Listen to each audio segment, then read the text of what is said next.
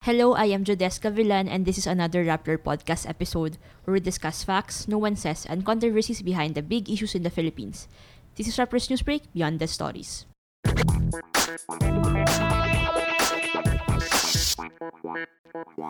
For today's episode, we will be talking about one aspect of the preparations for the 30th Southeast Asian Games in 2019, or the SEA Games na the Philippines is hosting.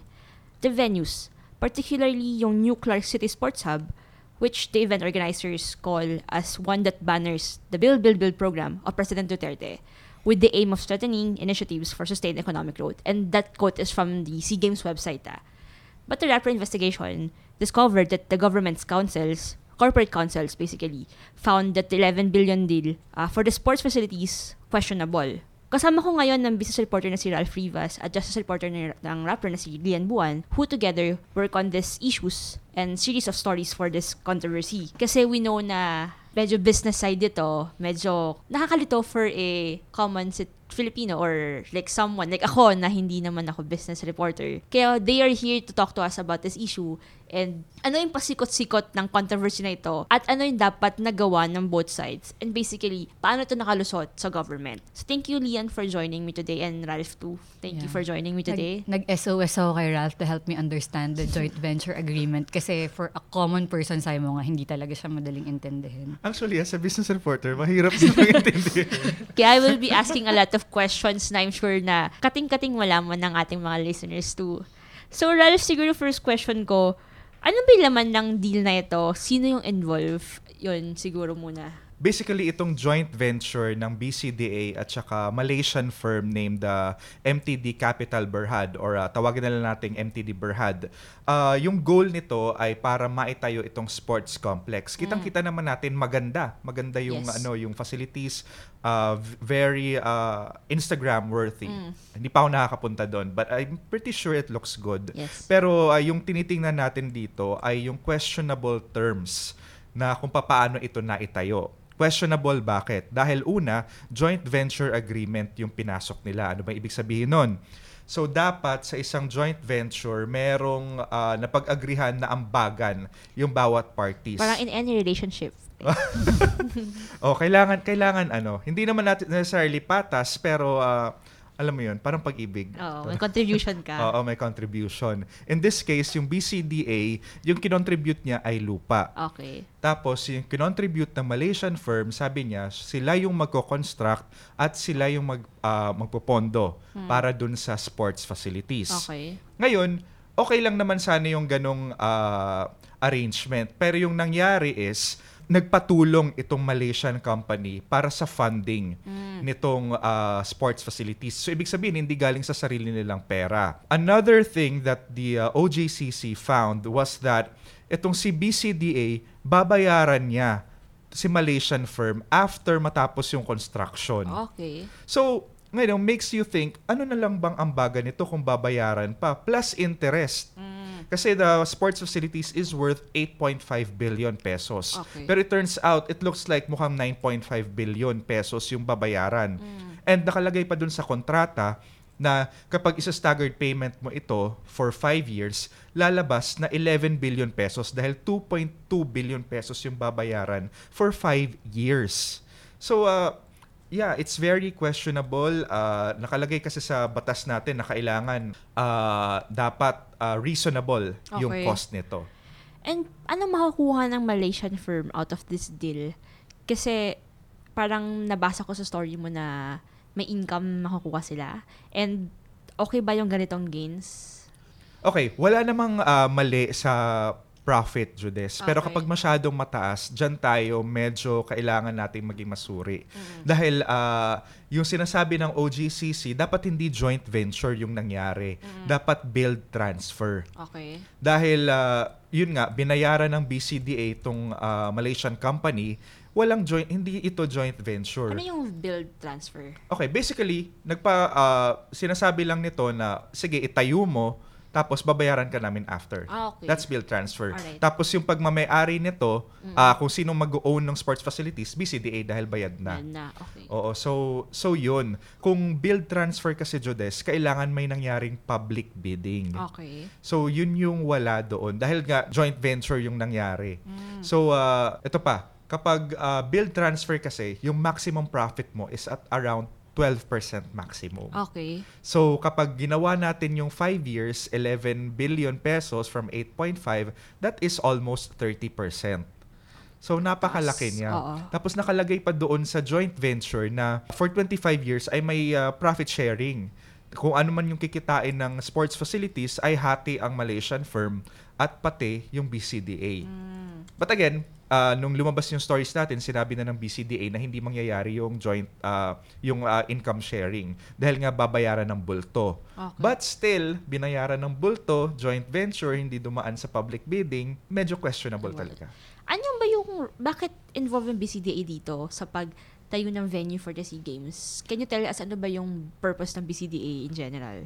Basically, yung BCDA stands for Bases Conversion and Development Authority. Yung mga idle lands ng gobyerno, sila yung maghahanap ng paraan para mas maging kapaki-pakinabang Okay. yung ano. So halimbawa, yung uh, BGC, Okay. uh, ano pa bang mga projects? Basically, yung yeah, yung idle Sulit. lands na ano, oo. Okay. So uh, nasa mandato naman nila 'yon. Mm, okay. And Lian, ano may nakita ng mga government councils aside from the na-mention ni Ralph or maybe you can explore more yung sinabi ni Ralph kanina na questionable.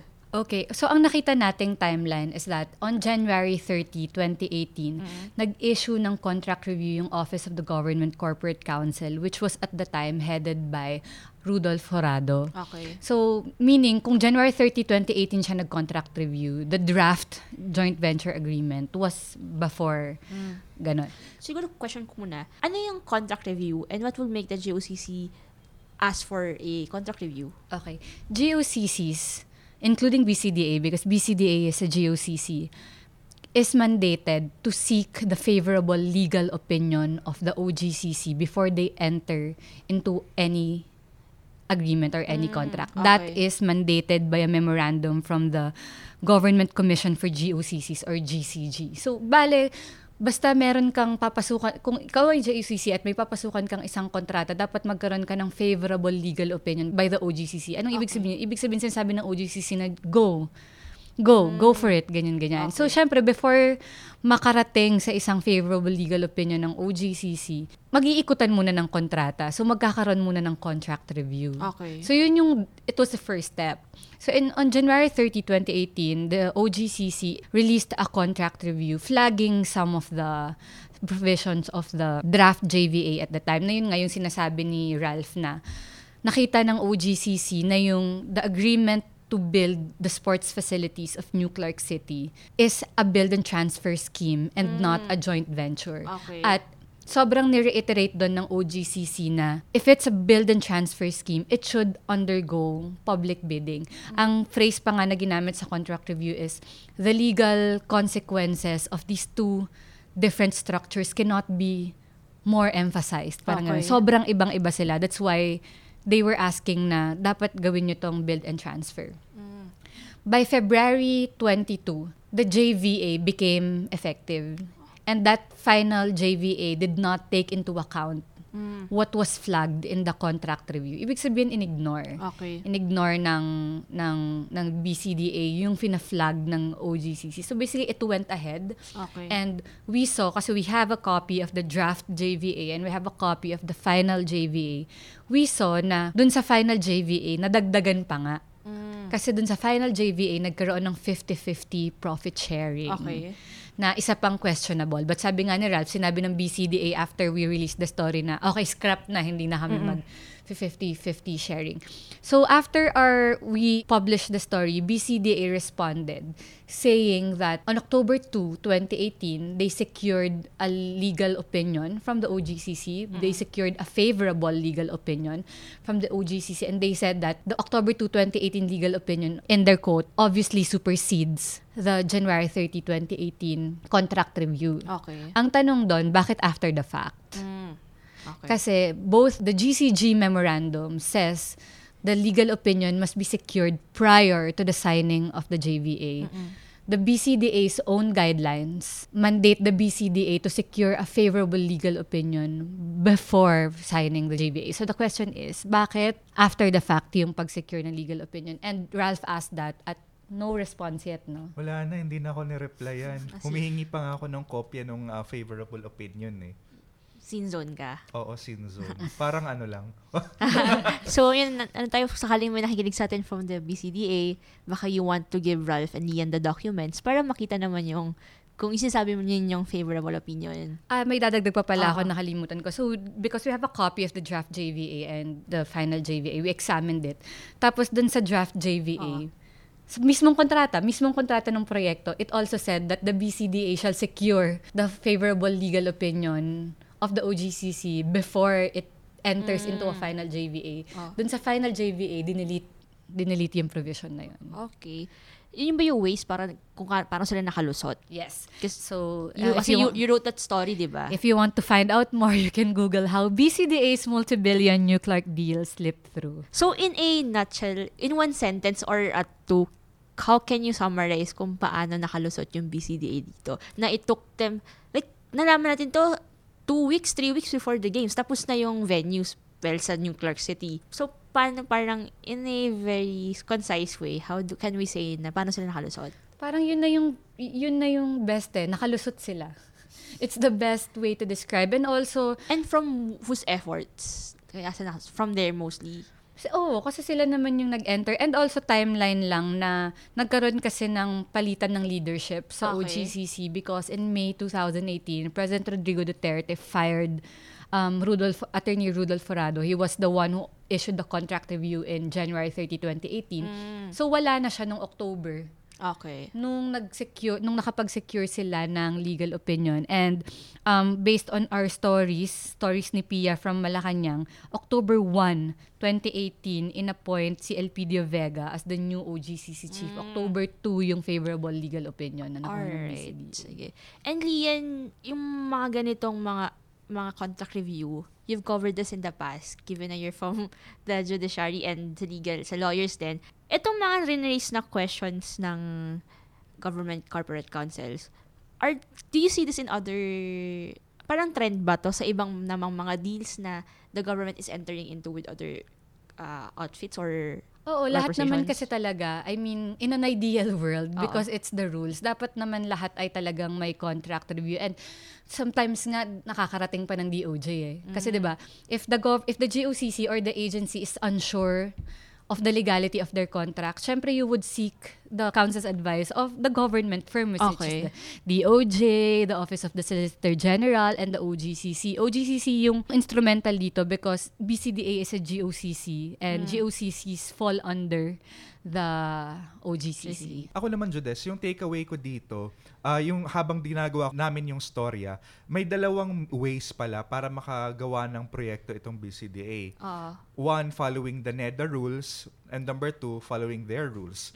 Ginawa nila yung rules nila na hindi kailang dumaan sa National Economic and Development Authority. Itong NEDA kasi, bago ma-pursue itong ah, project or kung anumang project na malaki yung halaga, napakabusisi niyan. Kailangan ma-compute kung ilang percent yung ah, economic growth ah, na, na mangyayari sa isang lugar kapag nagawa yung ganitong proyekto yung ah, returns nito sa gobyerno, napaka highly technical. okay. So ngayon, sa BCDA, yung dadaanan niya lang pala ay OJCC, legal yung daanan. I mean, may mga safeguards naman siguro yung legal, pero wala doon yung mga numero na kung saan sana ay nabusisi ng NEDA. So I guess moving forward, makes you think, di ba, ano ba dapat pa yung mga additional na safeguards para maging ah, economically viable, hindi maging white elephants yung mga proyekto, and at the same time, uusad ng mabilis. Kasi di ba yung review, napakatagal ng mga yan. Kung Oo. hindi lang OJCC, hahawakan pa ng economic uh, agencies na napakatagal. So, moving forward, ano yung balancing act para uh, ma-ensure natin na walang corruption, walang kaliwaan ng pera, and uh, magiging economically viable yung mga infrastructure projects. Ma-answer mo ba for us yung ano bang balance yung kailangan? Ah, hindi. At this point, Judes. Hindi pa. hindi pa. Kasi you answered my last question actually eh. Kasi what would have been done better. Pero yung, siguro, my last question for this podcast. Lian from, uh, or Ralph siguro, from a business point of view, if we remove yung alleged irregularities sa contract, maganda ba yung balak nilang gawin sa New Clark City? Ano yung parang prospects nito sa economy economy natin? And, syempre, we also have to consider yung mga allegations na sa pagtayo ng New Clark City na may mga IPs na na-displace and ano dyan. Pero, if from a business point of view, ano masasabi mo dito sa New Clark City sports hubs and the, the infrastructure itself?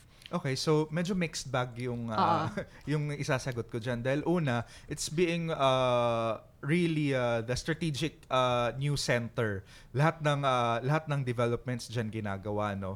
Uh, andyan, uh, maraming ne- maraming mga negosyante yung Mm. nag-invest na diyan sa diyan sa Clark dahil uh, gusto nang ilipat ng gobyerno or magkaroon ng bagong center sa Yes. Luzon. Oo. So uh yeah, I mean, yeah, it's good na magkakaroon na it's a way to decongest Metro Manila and uh, make a new economic hub. Pero at the same time, kailangan uh, dumaan naman sa sa legal to dahil uh, at this point ayaw na talaga natin ng corruption sa dami ng mga corruption stories natin, 'di ba? Oo. Yes, maganda naman yung New Clark City, Oo. yung layunin nito. Pero kailangan nga again uh, dumaan sa tamang proseso. Okay. And Lian, given na you're someone who's written so much about contracts, bidding, and basically taong bahay ka ng COA, what do you think moving forward could the government those na parang basically yung mga nag-oversee ng mga ganito, making sure na tama yung ginagawa, what could they do better? Or basically, ano yung dapat nilang mas gawin pa para to make sure na hindi makalusot tong mga ginagawa like what BCDA did?